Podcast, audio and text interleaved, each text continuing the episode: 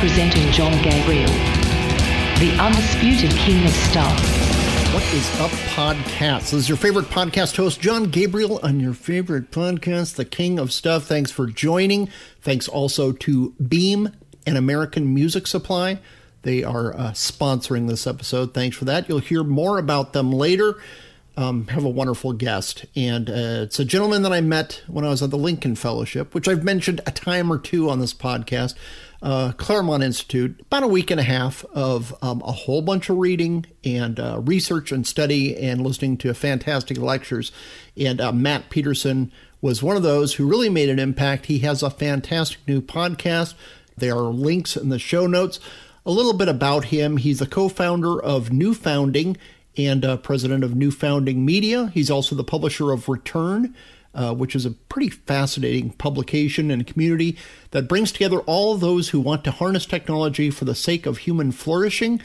He's also the president of Firebrand Super PAC, uh, making some uh, pretty kick butt ads and contents on Twitter. You'll see them pop up there. He also founded The American Mind, a publication of the Claremont Institute. Instantly, it became very influential. I know I'm checking into it all the time. So let's chat with Matt and I'll figure out together what time it is.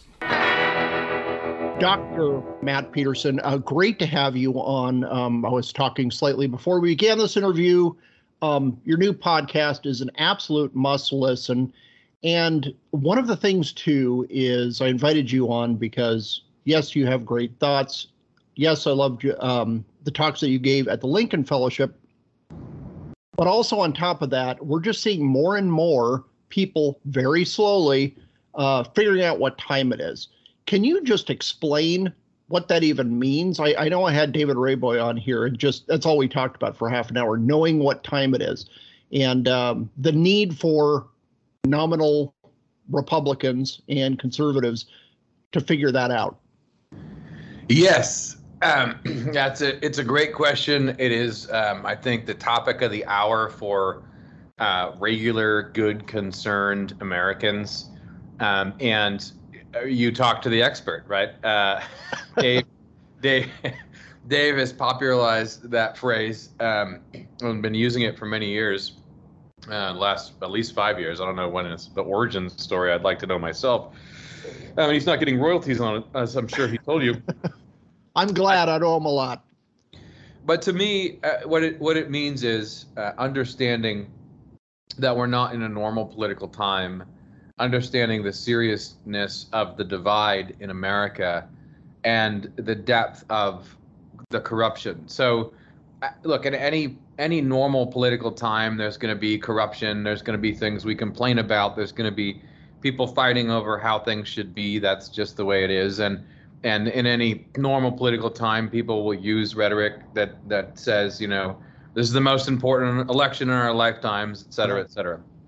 But uh, to know what time it is, I think, is to realize that there really is a demonstrable uh, gap in America between sides who don't agree on the fundamental building blocks of civilization, like what the family is, what the nation is, what citizenship is, what men and women are. Uh, you know, these are really basic uh, aspects. And of course, we, we already saw that divide with abortion. It's just I think people have been desensitized almost over the years, uh, but we don't agree when human life begins and ends already. Uh, and and now you see uh, you know this this divide just growing and and also a, a weaponized you know federal government with a permanent state that you know doesn't seem to matter who's president. Uh, they're still in charge and they're increasingly white knuckling power and taking action against whoever they deem their domestic opponents. So you know, I, I think it's it's really uh, one one way to put it, and I'll, I'll, stop is when people used to argue about Trump, I, I would say, look, I understand your objections with him completely. I, I was the same way. Initially, I didn't take his candidacy seriously, uh, but but he's like Godzilla, right? And if you think that Washington is full of pristine white buildings uh, and norms, and you know, kind of runs fine, and then Godzilla comes and tears it all down you think, oh my gosh, that's Trump and he's terrible. but if you think Washington, D.C. is already full of monsters that are fighting each other and destroying everything, you think, well, maybe Godzilla could be on my side, just like he is in the later movies. Uh, and I, I, think that's that's the difference, if that makes sense. Yeah, that's a great point. And uh, I usually, whenever I fly into Washington D.C., I always say I'm headed to Mordor, and now I can just call it Mothra. Yes. So take it down. Um, yeah, and that that was um, the big discovery for me. Um, probably early 2010s, probably after Romney's lost. I was like, okay, American people um, are not getting the truth. They'll never get truth, uh, probably in my lifetime, unless they seek out those sources. Um, the entire bureaucratic state um, and people. I know some of the very proper conservatives at certain think tanks blanch when I say oh, uh, the deep state is behind this. This is a, okay. I'll call it the administrative state since you're allowed to say that these days. But they're the ones making the rules, and we see this now with the FBI and the DOJ. They just did an FBI SWAT team on a guy for being a pro-life activist because they say he pushed someone outside of an abortion clinic. Um, you know, 20 something people storm into his house at gunpoint, terrorize the family, and pull him out and it's like, okay, this is an agency out of control, but they're just a very public facing form of the kind of out of control behavior that is happening at every level of the federal government, from the EPA, IRS, you name it. Um, it's it's insane. Yeah, and I I think one of the things I think about, I think about this this problem of do you know what time it is all the time now, uh, because I have you know lots of friends and and and you do as well. We're in these general circles of people, and I know a lot of people who you know aren't even they're not active in a movement. They're just you know friends who live in a certain area and have a have a life and and I noticed that increasingly people do know what time it is, but there's still a reluctance among a lot of good people that we sort of need to wake up. Uh, and I've thought a lot about how do you get people to see how bad it is because you know, when I share those stories, um, say the FBI agent, a lot of people I, I shared it with said, well, I, you know, who are conservative or and religious, uh, they said, well, I don't trust LifeSite News. You know, uh, you know, yeah. they're, they're, they're good, but they they exaggerate things, and uh, you need a better source. And it's sort of part of me is, and I've said this to my friends so they can listen to this and we're okay. But I, I said, you know, why don't you do the work and Google it? You know, I mean, I, have read it from a variety of sources. This is the longest one. And why is it every time? Eh, these are good people, good people who will say, well, Chris Rufo is just a sensationalist. You know, it's not really that bad. And then you say, well, he's showing you what the school district says. And the next step is to say, well, most of the people in the school district don't actually believe or teach this stuff. And I, you know, if that's you, if if that's you listening, I mean, I, I'm trying to figure out how do we get to the point where all of a sudden something turns on and you realize, wait a minute, this is really, really bad. Now what do I do about it? Now, and, and the reason I, I want everyone to know what time it is is not so that everyone freaks out or engages in, you know, doom scrolling every day and, and drinks too much watching Tucker. It, it's because I think we need to do something about it. But in order to get there, we have to see it. So I, I think it's natural, it's human. All of us go through some denial process or we just want to avoid it and the reaction is, you know, uh, well, that's one story. Uh, I'm sure that they'll correct it, uh, and, and and after a while, you know, I I I think that will wear thin. But I'm still shocked by how many people just really, really don't want to accept this.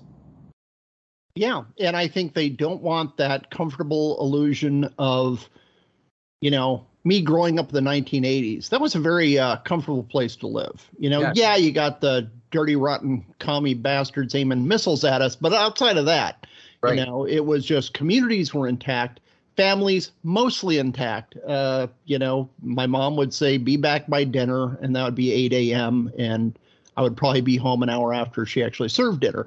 Um, it, it was just a better form of life. Everybody sees that, and it's illusion we want to cling to because it's comforting. But as you say, uh, the goal isn't uh, getting blackpilled. It's like, oh, it's all a con, it's all fake. There's nothing worth fighting for. No, it's it's not gone, and that's what new founding is about. Why don't you tell the listeners about new founding? Because I think it is a fantastic project, where, like you say, instead of doom scrolling for hours and uh, bitterly belly aching, um, let's get off our butts and do something. Yeah. So uh, you know, the interesting thing with new founding is it's sort of it started after the election for me in 2020 when I just thought, you know, I was doing good work uh, for Claremont, and I, I, I, there's no problem with what I was doing in kind of think tank land, but I realized that what's needed is just building new things, and there's different ways to describe kind of our goal. We're actually, uh, to be brutally honest, debating amongst ourselves what our language should, should sound like in order to get across the ultimate goal. Um, on our website right now, newfounding.com, you'll see a commercial and cultural union for the American people. Um, I think the basis of this for us is a, a new kind of network that uh, is really designed to bring back high trust communities, a high trust society that we've lost, and to do that digitally online, to bring human trust and human judgment back as the backbone of a digital network, um, you know, that that is large and brings large groups of people together in a way that really is beyond anyone's control. Um, so you know, there's that that goal, uh, which is lofty and big. Uh, but overall, what New Founding is about is is spearheading a commercial cultural movement that bands people together so they can transact with each other and they can utilize the judgment of people who are aligned. And to give just one example of it, you know now, I mean, Google sucks. If you go on Google and you try to search for things, it's all been sanitized. And if you look at Google or Amazon, they have you know billions of dollars, and there's millions of billions of people on, using this stuff. And if you search for like classical children's literature, say, you kind of know that they're trying to thwart you. You know, right. they're going to try to trans your kids. The algorithms are going to. There's things that you're not even going to see that you should see. Whereas if I took you know 500 homeschooling families and had them index classical literature for a few months, that index, even though there's only 500 people involved, would be more valuable to millions of people who want what those people have to offer than anything that the large scale organizations provide. And so think of that principle uh, for everything. You know, for for uh, for products and services, we clearly need a commercial cultural movement where people say, "Hey, we don't do any of the woke stuff. We're actually trying to reshore. We're trying to bring supply chains back. We're pro-American. We're trying to do what we can to move in that direction." Uh, what if instead of ESG, you know, and all this socialism stuff, what if one of the factors we ranked business on was family and how they sold products and services that nurtured and supported the family? You know, they talk about the climate crisis. The real civilizational crisis we face is the disintegration of the American family. Uh, that's something that everyone should care about, and millions of people do. So, you know, th- this is the kind of thinking I, I just think we need. We need to think big we need to connect founders and investors, and we need to spearhead this movement. And it also includes new media. Uh, the last thing, which I didn't talk about, we need media that moves into this commercial cultural space and that just is much broader and bigger than what we've done in the past. And you know, everyone's gonna see like the Daily Wire is right going to have a billion dollar valuation, uh, and and they're just political influencers, really. I mean, they've done a few movies. So this is the direction we need to move, and I kind of feel like excuse me, it's a race against time uh, to, to build this in a collaborative way with everyone who's willing. And, uh, you know, we have some years left to do it in the commercial cultural space. But if we don't band together there, I don't know how we have the resources to even fund a party that matters or a resistance that matters. That's a great point, especially since um, tech will take away the platforms to build new platforms. Um, they've already shut down, you know, build your own Twitter, they said. And then when you try, they shut it down immediately. Um, and that's what we're seeing with financial institutions now a big wake up call to most people in the what was once known as the free world saw them seizing bank accounts of truckers in Ottawa and said, oh, wait, they can do that? Well, yeah, they want to do it. That means they can do it. And uh, these banks are all regulated by powerful governmental entities. And if you speak against them, um, it's kind of a backdoor social credit system. Yeah, I, I saw. Um, who was it? Someone at the Bulwark, which is not a publication at the time it is. Great publication. Uh, was was they were they were actually complaining about the fact that Citibank is, you know, keeping this guy, this guy's complaining of keeping my son from his money. Uh, you know, I didn't know they could do this. Like, yes, yes, they can, and they will. Um, th- this kind of PayPal, right, um, getting rid of people who uh, were fighting for free speech in the UK. This is happening all over. It's it's just increasing. You know, it's begun, but it, it's uh, it's it's not going to stop. And and there's a good example of where there are solutions. There are ways to create companies that keep you off of that grid. Um, it's difficult, but it's not impossible. And you know, there's a lot of engineers and uh, people I talk to every day in tech who are very much about getting people to that free space again with a Web 3.0 that you know is, is aligned with us, or at least is free. So that's uh, a couple things there. I mean, Return.life is something some people in your audience might really like. Yeah. publication about technology. It's really a, a community that has a publication that's going to grow and expand in its content in ways that I think people will find exciting. Uh, so Return.life is is drawing together and really a community that already exists in tech but needs to be kind of banded together and framed as a movement, uh, which it is, and that's hopeful. Uh, and then Align um, is our consumer guide, which the beta is already out there public, which is adding a, a thousand businesses a week. Um, and th- that align.newfounding.com, uh, what Align does is it will help everyone to rank, you know, uh, payments, payment companies, new credit card efforts. It'll alert people to the new things people are doing to try to, you know, get off of this, the old stuff, and then allow people to kind of rank and give thumbs up and thumbs down uh, to the businesses that are out there. And ultimately, what we want to do is harness that power uh, to credential right organizations and businesses and then you know to decertify them and say stay away from these guys. They're terrible. And I, I, know for myself we all want an easy way to do that. And there is no there's no obvious way to make it easy for us to buy right? To yeah. find the safe stuff.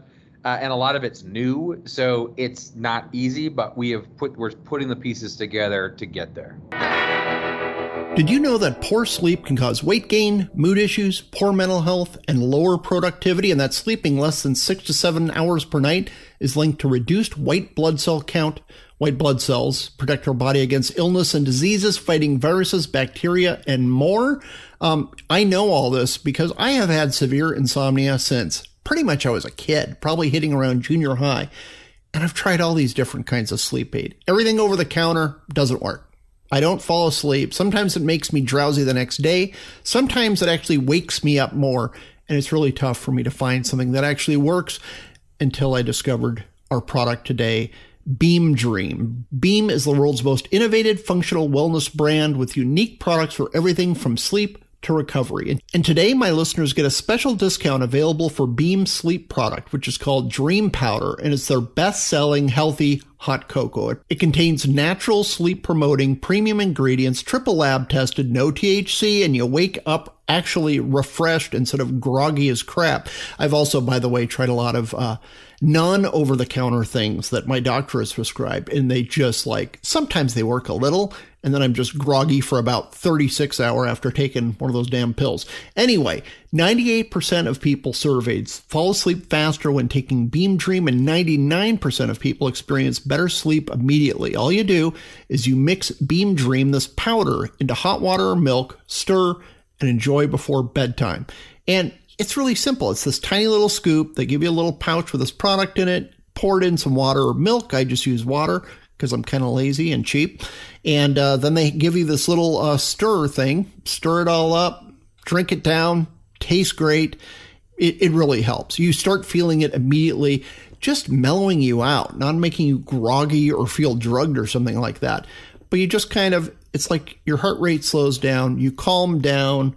I sit and read a book or something kind of chill, and then I'm ready to go to bed. Find out why Forbes and New York Times are all talking about Beam and why it's trusted by the world's top business professionals and top athletes. Also, Beam just launched a brand new delicious summer flavor of Dream Powder Sea Salt Caramel. Sea Salt Caramel Dream Powder tastes just like caramel drizzle on your summer ice cream cone, but with only 15 calories. Better sleep has never tasted better. So if you want to try Beam's new sea salt caramel dream powder, it's only available for a limited time, so grab some before it runs out. And if you don't love Beam Dream, get your money back guaranteed. For a limited time, get up to 35% off when you go to shopbeam.com slash king and use the code king at checkout. That's B-E-A-M dot com slash king and use code king for up to 35% off. And thanks to Beam for sponsoring the King of Stuff podcast and helping me to fall asleep last night. One thing I wanted to ask you about you used to live in California, now you're in Texas. And I remember, say, 10 years ago, I have a lot of conservative friends in California. And uh, I would always joke with them about being quote unquote California conservatives. Not that they were wishy washy, but that they were apocalyptic and alarmist. and oh my gosh, you have people, you people have no idea what's coming. You, I was like, calm down. What's the big deal? I know you're in a blue state. And now I'm the one lecturing them. They don't know what time it is. So what what does your experience in California? Because you guys were kind of like back in uh, the UK in World War II, they had the coast watchers who would just be out there with their binoculars, kind of pre, or at least maybe just rudimentary radar, uh, watching the coast for the enemy fighters coming in. And uh, I feel like the Californians were the coast watchers, just saying, guys, it's here, it's here, and you better get ready. Um, do you think that had any effect on you seeing these trends in uh, woke culture before the rest of us did? Yes, absolutely. Although, um, you know, to my discredit, I was blinded for too long a time, in my opinion, uh, about California itself. I wanted to think that uh, there was a path forward within California for too long. But I think what happened in the time I was there, which is about, uh, you know, 20, 25 years on and off. Uh, so the bulk uh, of, of time that I've been in adult stage I was there, and uh, I wasn't from there originally though, but but I'd moved around a bit. But look, it's absolutely true that so much of the support, the understanding of Trump, whatever anyone thinks of him, came from California in the moment because people like Victor Davis Hanson, people like Michael Anton, you know, people like myself, we were we we saw uh, you know the future because it was enacted in California, and I think more than anything, it gave you the surety of this doesn't end. It doesn't stop. There's not necessarily a you know a two-party system that goes on forever. Uh, that's not how it works actually. And once you start to capture key institutions and you have the right kind of corruption at the elite level, so it's not even corruption anymore, it's sort of just accepted. You know, you that's how you take over a state. And so you know, there's different signs of this. I mean, if you're you're questioning, if you're questioning, if you're what time it is questioning out there, I, I would say riddle me this: Why is it the case that in you know New York and California, uh, in our era, when they're two of the largest states in the country, California largest, 40 million people, are do you have a situation in which the sons of governors are the only people you can find to be qualified? right? I mean, there's 40 million people yeah. in the state and Jerry Brown, the son of a governor, who's already been governor, becomes governor twice in his old age. Like you couldn't find anyone else. Now, now, now that does sound like a certain regime form I've heard of, where there's hereditary rule. Uh, you know, uh, or, or, give another example. Gavin Newsom in the recall, he runs for, and, and course, New York. I'm referring to Cuomo, of course, who Daddy was, um, you know, Daddy was was governor before him uh, but but with uh, with Newsom, think about the recall. Think about the power the guy has in this state, which you can call a democracy if you want. There's a recall that actually gets some traction. It gets on the ballot, and a lot of people do hate Newsom.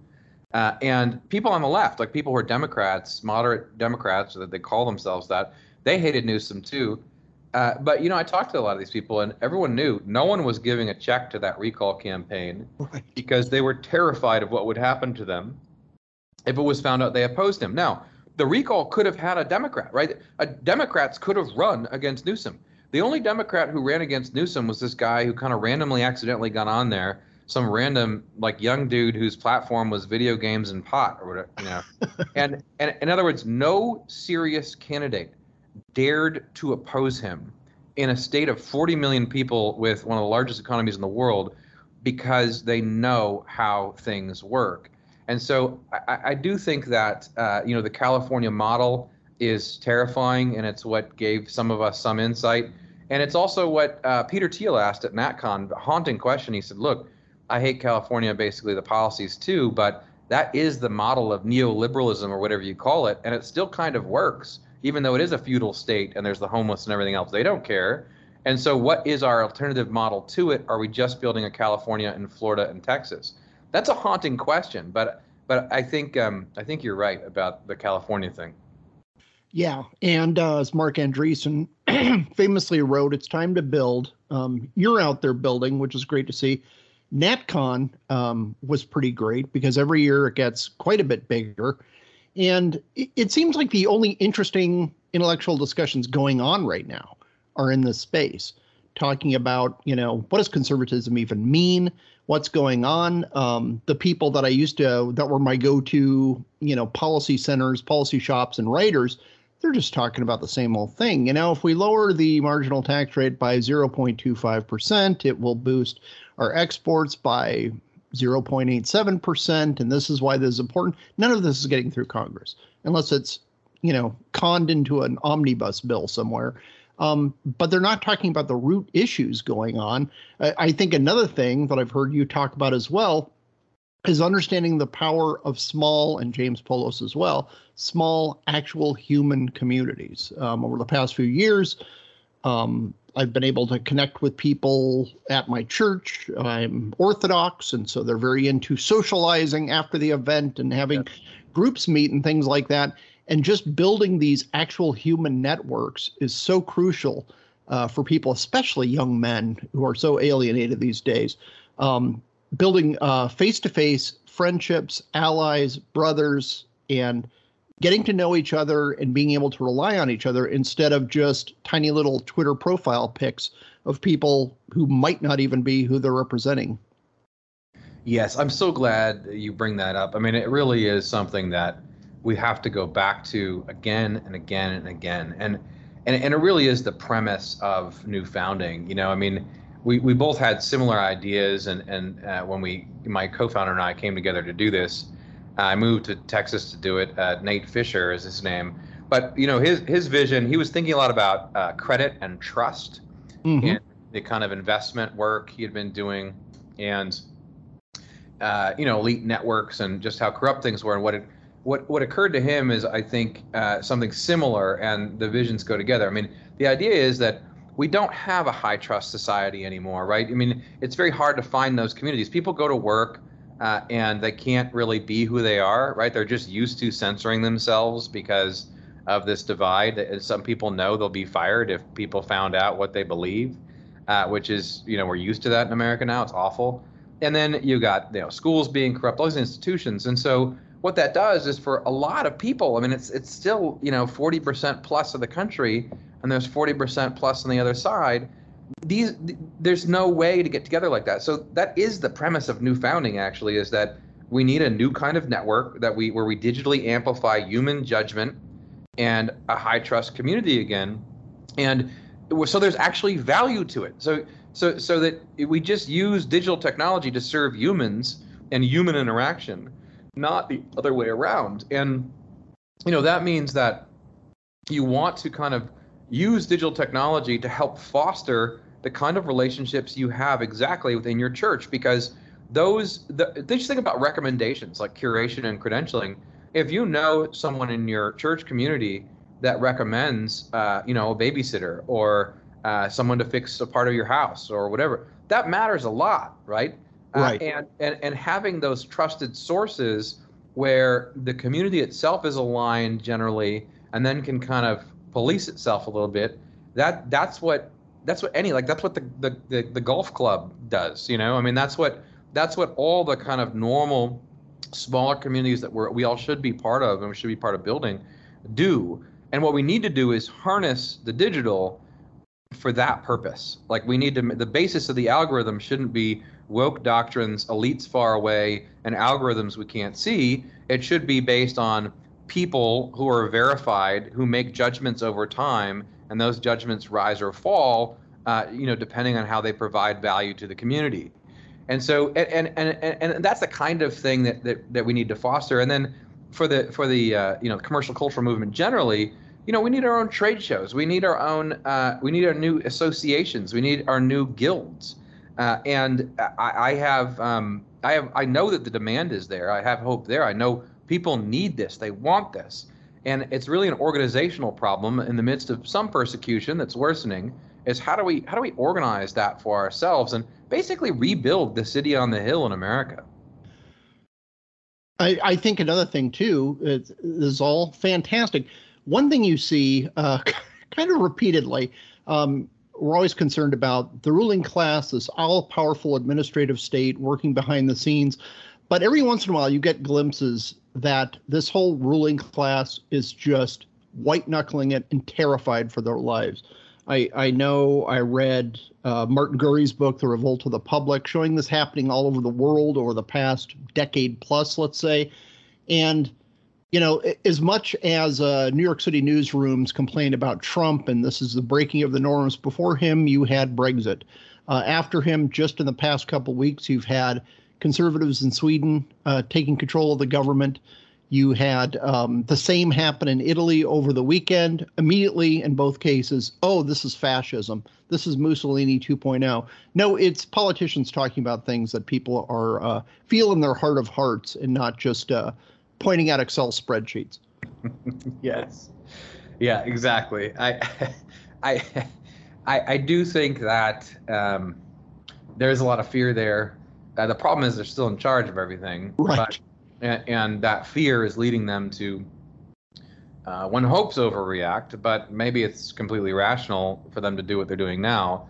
I, I see this also in the, um, you know, it's a controversial topic, I know, but uh, mileage may vary. But I see this also in the willingness to uh, push Russia on Ukraine. Um, you know, even if you think that's the right policy, uh, I, I, I really question the way in which these dangerous idiots, uh, in my opinion, are just callous about the danger. And, and there, there's like this uh, this manic animus, you know, this kind of uh, you know fever that's gripped these people, and they're they're just pushing everything to 11 in all directions uh, against domestic dissent here, and they're moving too fast, too quickly. One hopes. So I do think there's a there's a nervousness there and the problem is it's a bad spiral, right? Because it, it, let's assume there there it is it is fearful, like oh my gosh, you know, uh, we're going to lose in the elections, so we're going to call our opponents all fascists and Nazis for winning the election. Uh, okay, uh, but the reaction is is continually upping the volume and, and increasing and pushing them to more and more extreme measures. And in that case, okay, maybe they push too hard and it snaps, and we can, you know, fight back because of that or get some quick victories because of it. Uh, but we, but then again, we would need people to wake up on our side. Uh, and I, I, I don't know. I mean, we're going to find out, right? And so my thing is, I know in the meantime, we need to build this commercial cultural movement and organize uh, with structures that allow us to take billions of dollars off the table from woke capital and have an alternative ecosystem, an economy within an economy, a culture within a culture, because then no matter what happens, we're just in a better position. Yeah, completely. We need to be um, quick to identify um, any kind of uh, openings in the armor and then have the organizations like you're building to jump in the second we see it. I, I think that our kind of the nominally Republican chattering class now would be like, oh, thank God, this is so wonderful, Joe Biden, for uh, suspending the mask mandate for two more weeks. That's wonderful. It's like, no, uh, that's not enough. We, we need to upend this sucker and uh, make some serious structural changes. Yeah, I, and that's the structural changes is where, I mean, uh, that's it's so needed. It's so hard to think through or even try to game out how that works things are just going to get messier. I mean, there's no way around it. They're going to get messier. They're going to get worse before they get better, if they get better. And uh, the only way out is through, though. Like we have to go through this process. So, yeah. One thing I think uh, politically is the more that people realize they should be free to live a good life. They should be free to forge together uh, an American way of life in the 21st century that's worthy of the name, that's more human, and and that means like they should you know if if they're struggling with a job with a big woke corporation find another one. Like it's time to move you know move geographically move digitally find those. And if we unify like that and then start creating structures that actually entities that actually create revenue uh, that are alternatives to the kind of the woke borg that all of a sudden will influence the political in profound ways and more powerful ways often than direct political action. What do i mean by that? I mean by that you know, these politicians, like the, on the right, the ones everyone complains about, who are the moderates, just put their finger in the air, and you know, they're looking for honor and protection, and sort of they're looking at the praise and blame they receive, and it's hard for them to say anything that actually leads us forward, that's actually brave, that actually addresses the problem, unless you change the incentive structure. And if the incentive structure all of a sudden is, and this is what DC Republicans often don't realize now, you're all going to get eaten anyway. Like you're not gonna, right. you know, they're not going to be nice to you because you are moderate on this issue. You're going to the gulag too. Yeah. And, and and some of them are like, maybe you're right, but what else? I don't have another ecosystem in which to operate. I need to be nice to New York Times. Whereas what if we can create an alternative ecosystem, then all of a sudden they go, well, if I do say these things, I'll be rewarded and there'll be a profile of me in this magazine. And you know, I mean, th- that's the kind of thing that will actually turn a lot of pragmatic or moderate people where they realize, okay, this is a this is a you know zero sum game. Now I have some I have a, a space land. Given another really practical example is, and a lot of people on our side know that we need to have this. When our side, when our people get canceled, you know, they need to have surety that they're going to end up with a job, right? Um, that we, we need to have we need to have a network that gives them a job. Someone on the left goes out as a whistleblower and gets canceled. They know they're going to make hundreds of thousands of dollars a year somewhere, you right. know. Uh, so so having that alternative system of praise and blame, and actual uh, you know entities that are making money in a kind of different uh, a culture within a culture, I think that then changes the political dynamic in pretty profound ways, and and uh, you can even see some examples of it now. It could uh, even change it fairly quickly, and that's pretty much why I'm doing what I'm doing. Exactly, exactly. Well, um, yeah, we could uh, talk about this for hours. I'd love to have you back on again. But until then, everybody, check out uh, Matt's fantastic podcast, pretty recent. Where can people find you um, online and beyond? Well, if they go to Twitter at DocMJP, D-O-C-M-J-P, uh, in my bio, you can pretty much find all the stuff. The Matthew Peterson podcast is on Apple and Spotify and Podbean. Uh, and newfounding.com is the place to go to look at our efforts and uh, and sign up. I mean, we're looking for early adopters who who want to be founders, who are interested in investing opportunities or getting their products and services in front of people, or just regular citizens who want to be first on the ground. So go to newfounding.com. Uh, you can contact us there, ask questions, sign up, and uh, and join the movement. Fantastic. Uh, Matthew Peterson, thanks so much for being on and uh, really appreciate it. We'll include links in the show notes. Everybody listen to that podcast. Thanks for joining us.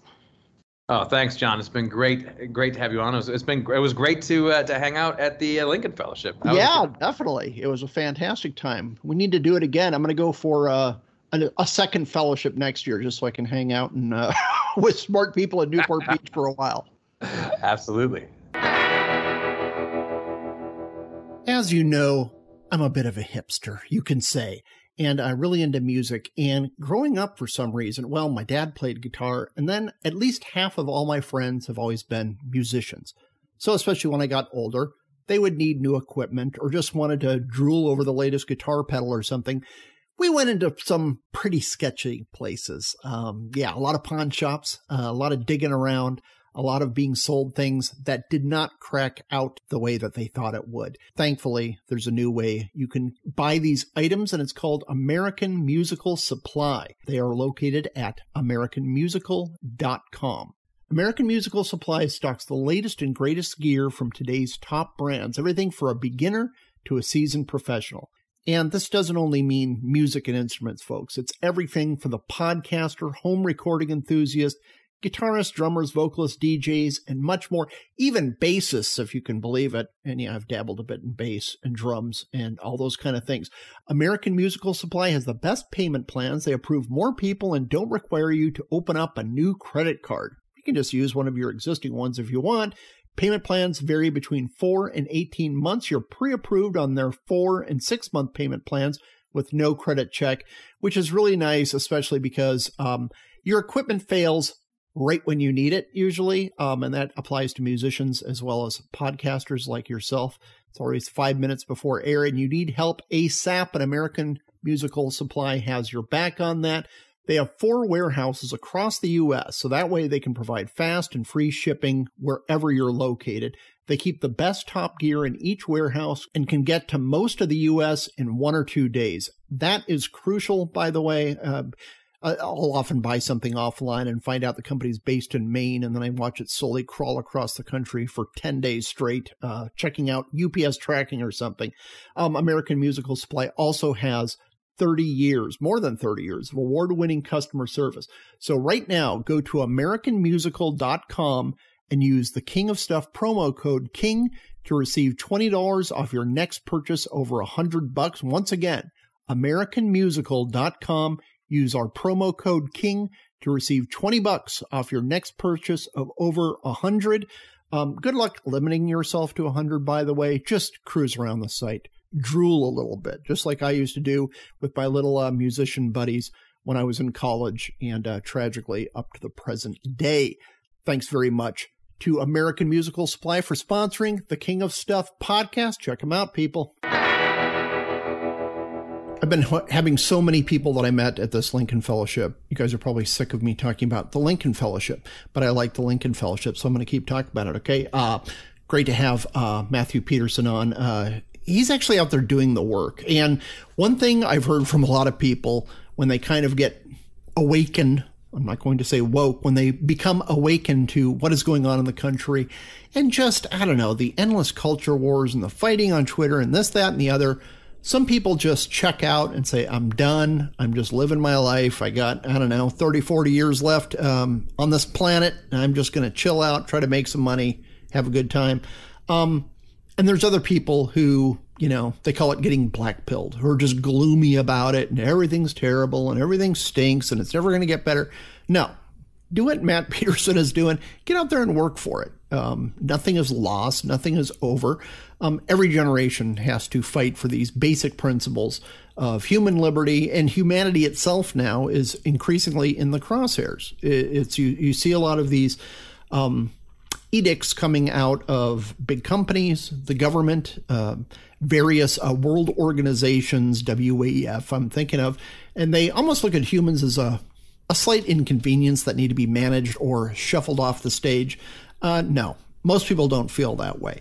And there is a big, this kind of goes beyond politics. I, I, said this before to a lot of people. I live in like a working class neighborhood.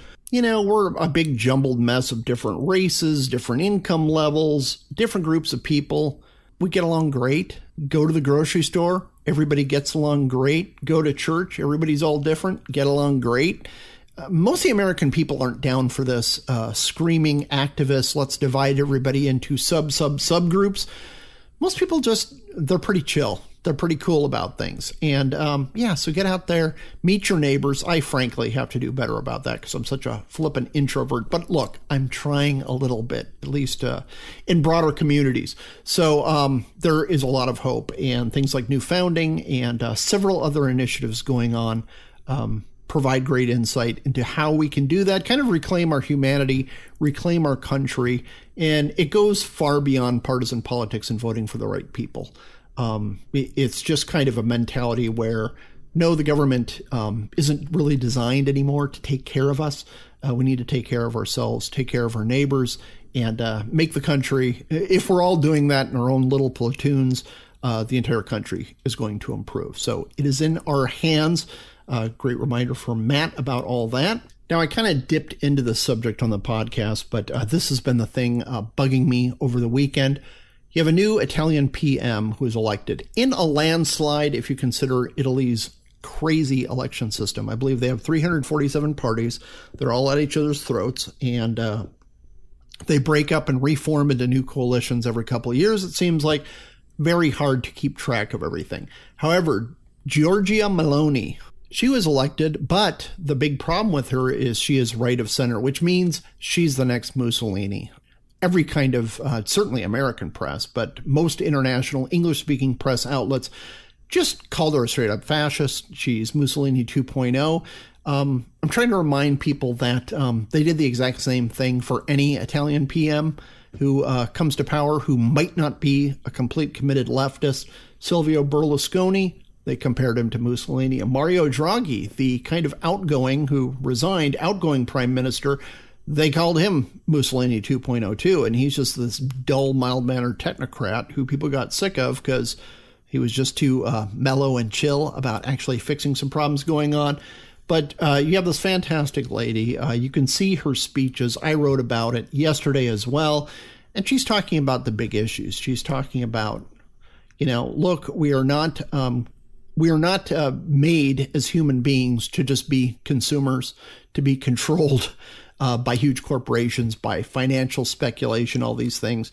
And uh, why are they trying to strip away? Why are they trying to add identities as markers to every single human being except people who happen to be mothers, fathers, family, people who love their country, patriots, uh, people who are Christian or Jewish.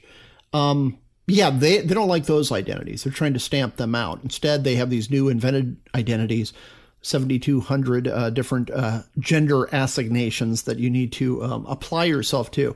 Um, she's just talking about the big issues. It's not really about nuts and bolts politics as much as these big issues that everybody sees going on around us. And uh, the press is um, uh, not down with that. Uh, you actually had somebody who appeared, I think, on CNN. Uh, one of her strong detractors, a leftist in Italian politics, very prominent, and he was on CNN and he's like, You people are crazy calling her a fascist. I don't like anything she stands for. She's not a fascist. She's not Mussolini. She has a different opinion. That's it. And uh, the press did similar things when um, a coalition of conservatives in Sweden took over their government in an election. Uh, they did that, I think, two weekends ago. Maybe it was during the week. Um, but yeah, they just they won a squeaker but it's the first time you've had a conservative government for quite a while in Sweden. There's a lot of people who are really into uh, supporting the nation, looking at things differently when it comes to immigration and so forth. Uh, they call that the same thing. Ah, they're fascists. They probably compared them to Hitler because uh, they're not in southern uh, Europe, they're in northern Europe. Um, just like every single Republican is called a fascist, Hitler in waiting. Uh, we've seen that with every Republican. You know, they thought Liz Cheney was a fascist until a couple years ago. You know, no one is safe from this stuff. But it kind of drives me insane because, especially in the US, the media is so provincial. They pretend like they're sophisticates and cosmopolitans and they understand the world better than those dirty little minions in flyover country.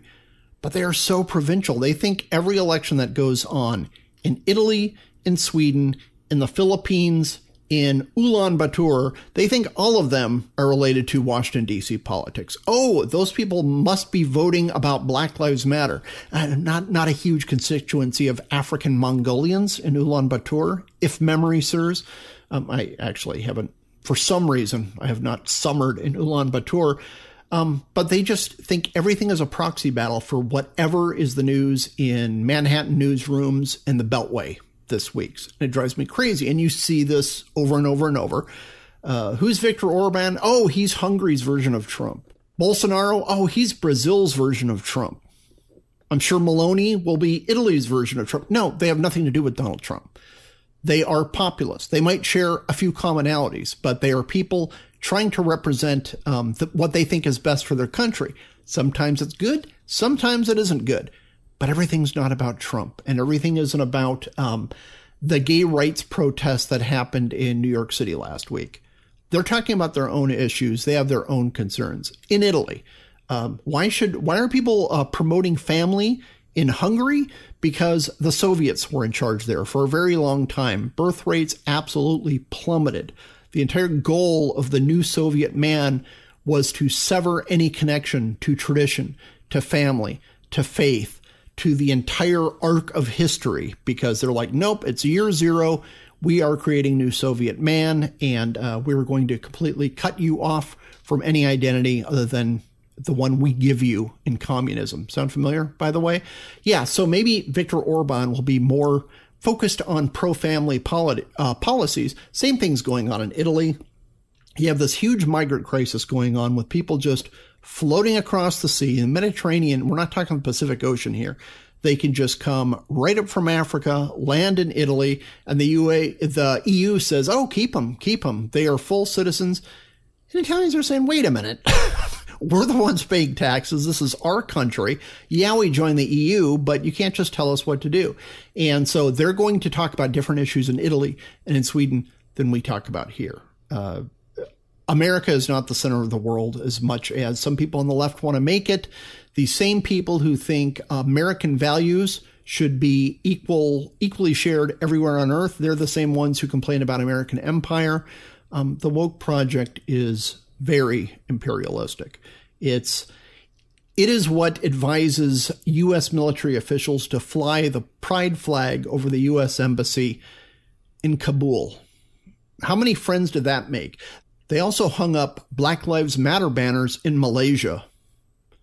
Uh, okay, do you think the Malaysian people really care about what's going on with the oppression of African Americans? No, they have their own problems. Butter Betters in DC thinks that is a very powerful message that will win people over to show how kind we are when they don't even know what the hell we're talking about half the time. But the new Italian PM, Meloni, gave a speech. It really catapulted her to stardom, given in 2019, been floating around Twitter, and uh, I ended up watching the whole thing. Rudely, she gives it in Italian. So you have to read subtitles. It's really inconvenient of her to do so. Um, but she quotes G.K. Chesterton, a personal favorite of mine. And here is the gist of it. Basically, it's saying modernity is confusing everything and is redefining everything and is devoid of common sense.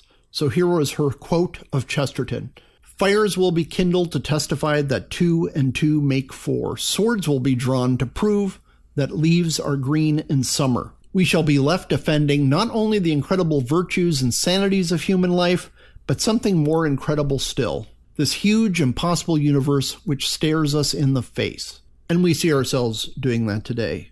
Men cannot get pregnant. What? How dare you? That's rude. No, that's two and two make four. That's all I'm saying. You, you know, it, it's just crazy that you need to defend basic common sense agreements that humanity has shared for millennia. Now all of a sudden has been overturned, and if you even hesitate in overturning those things. You're viewed as some kind of bizarre backward freak. I don't know much about her politics. Believe it or not, I am not a, a scholar in Italian internal politics, but uh, hope she does well. Her speeches are pretty awesome. Uh, Italy is a crazy country to govern. And um, if you look at their history, since they united, uh, kind of gained independence from meddling from other people, uh, united together, it's you know they're famous for every year and a half there's another prime minister then three months later that person resigns and a new one takes over it's a very turbulent environment because italy is a pretty recent creation it used to be a bunch of different regions throughout the italian peninsula that didn't agree with each other and often didn't like each other and had different traditions and different takes on things and different kinds of politics you think of the great cities like florence or milan Pisa, Genoa. You had all these different little power centers that were run as kind of city states and they would control their little province of Italy.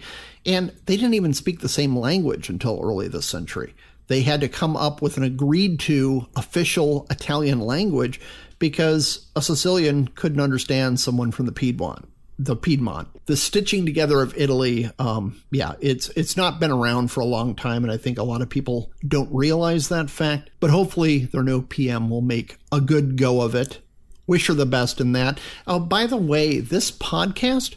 I was not supposed to be doing an interview on this podcast. I was supposed to be playing a live podcast recording about school choice, which took place in Columbus, Ohio they ended up canceling that. Uh, I think the day I posted the last podcast later that day, they say, oh, we got to cancel. There's a scheduling issue. We need to cancel that. So I canceled all my tickets to Columbus, Ohio. And um, I don't know if this thing is postponed, if we're going to do something later.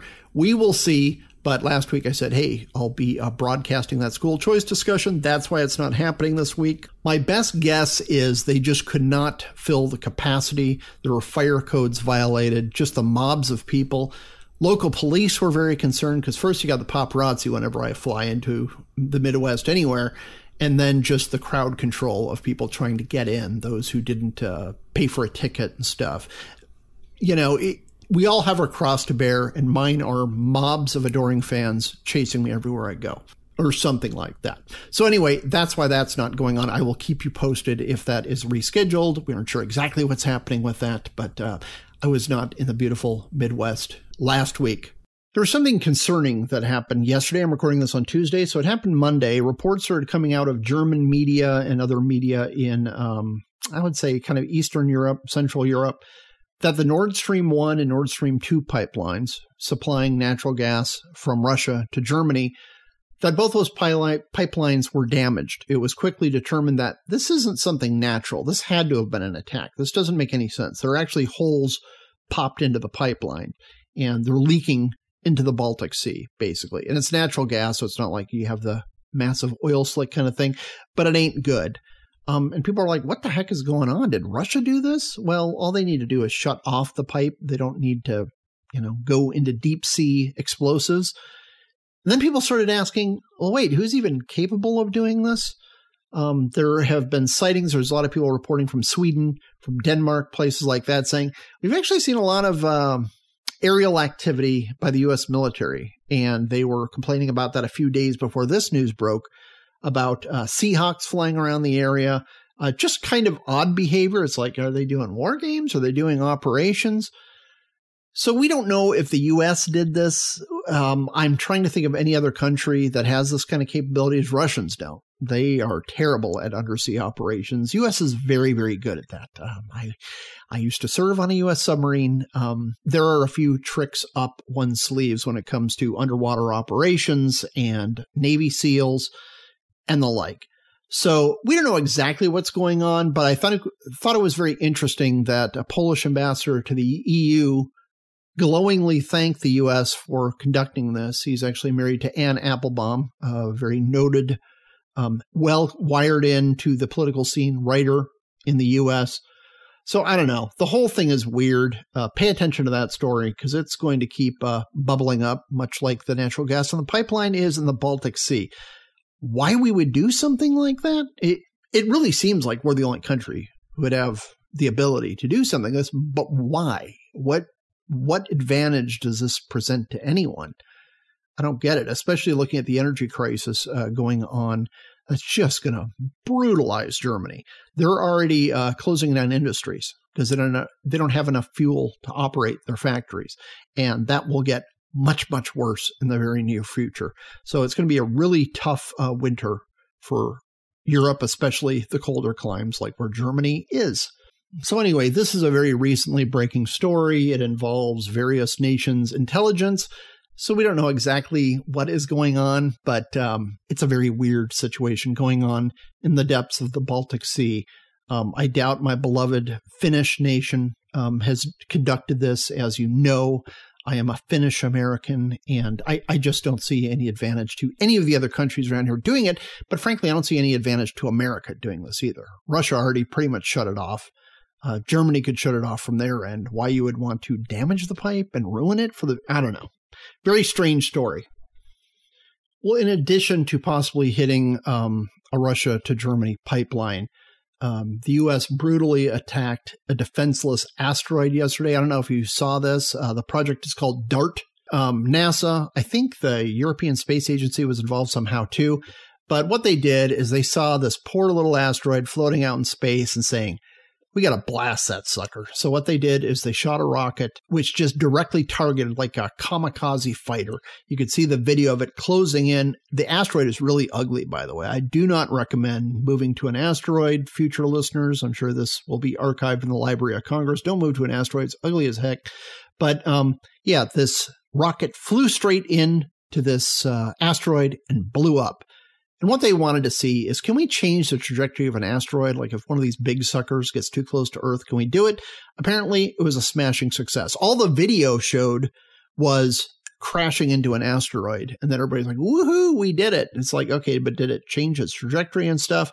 But yeah, um, one of these asteroids is going to end up being a spaceship, an alien spaceship, and they're going to attack us and destroy us. So keep your head on a swivel, NASA. Uh, don't don't go uh, don't start none, won't be none. Okay. Got to be careful out there with this stuff. And to our listeners um, in Florida, uh, take cover. Hurricane Ian is uh, bearing in. It hit Puerto Rico, and then it uh, whooped up on Cuba as well. But it looks like it is due to hit right now. Tracking often changes, so uh, I don't have a little uh, chart with a sharpie here where I can change it on the fly. But what the prediction is now is 10 p.m. Wednesday, Florida time is about the time it will make landfall. It's supposed to uh, die down to a Cat 1 after it moves inland.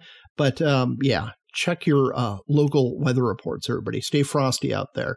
Uh, a very disturbing part about it is the press on Tuesday morning seem almost gleeful that a hurricane is going to hit Florida because it'll be a tough test for Governor Ron DeSantis. These people are just gross and sick. Um, everybody stay safe that that's kind of the weird thing about Florida is how flippin' flat it is. Uh, in the Navy, I lived there for a year. I had a school there, which no longer exists. They retired it after I graduated because they weren't going to find anybody better anyway. Um, flat as a pancake, that state. You know, I think the highest elevation is probably like I don't know, twelve feet. And anytime there's a divot in the ground, a lake forms there, and then a gator moves in the next week. So, uh, yeah, not a lot of uh, mountains to obstruct the path of this hurricane. So, hopefully, everybody's safe there. Hopefully, this sucker will die down. We don't know what's going to happen, but uh, please be careful. Anybody in Florida, one of the big positives of living in Arizona, no real natural disasters happen here. We're not earthquake prone. We're not tornado prone. Every once in a while, one will form and then kind of disappear, usually before hitting the ground. I've lived here most of my life. I think I remember three tornadoes registered ever here, and they didn't really do damage because it's just uh, not the environment for that. The only thing that we get here in Arizona is the haboob, which you may have heard of, which is the best named natural disaster. It's just basically, that's a fancy way of saying dust storm. Uh, they can get uh, pretty rough out here but it just makes things dusty. It means you get an extra trip to the car wash. Uh, we did not have, we had a few of them this summer, but they weren't the uh, hardcore things. But again, it's just like blows things around and makes everything dusty. So, you know, not a life or death kind of situation. But everybody stay safe out there in Florida. Well, since we had the big election in Italy, the song of the week hails from Pesaro, Italy. It is the small harbor town on the Adriatic coast and it's kind of the only, I don't know, cool alt band I know of from Italy operating right now. I'm sure there's other great ones, but this one is called Soviet Soviet and they're epic. But maybe it's the Italian connection, but they're huge in Latin America of all places, and not enough people listen to them here in the States, in Estados Unidos. So uh, check out Soviet Soviet. This song is from their Ghost EP released two years ago, I think, two or three years ago, and it's called Change with the Sun.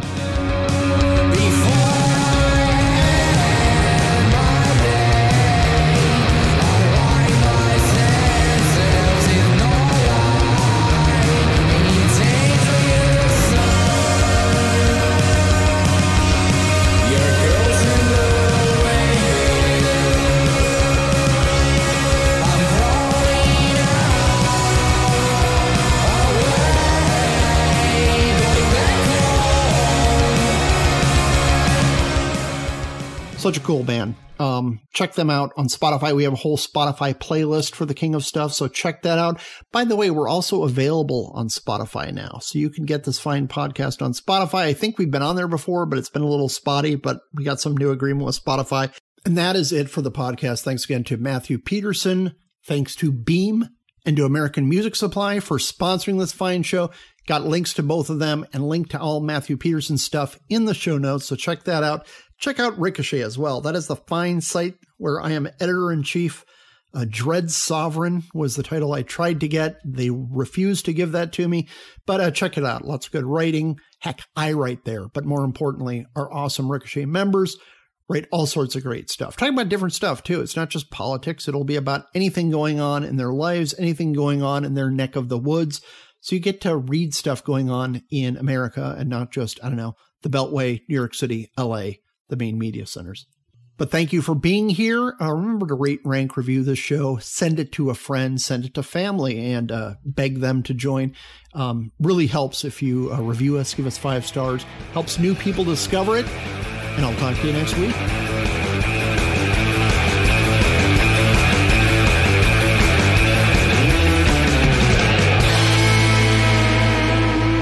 Ricochet Join the conversation.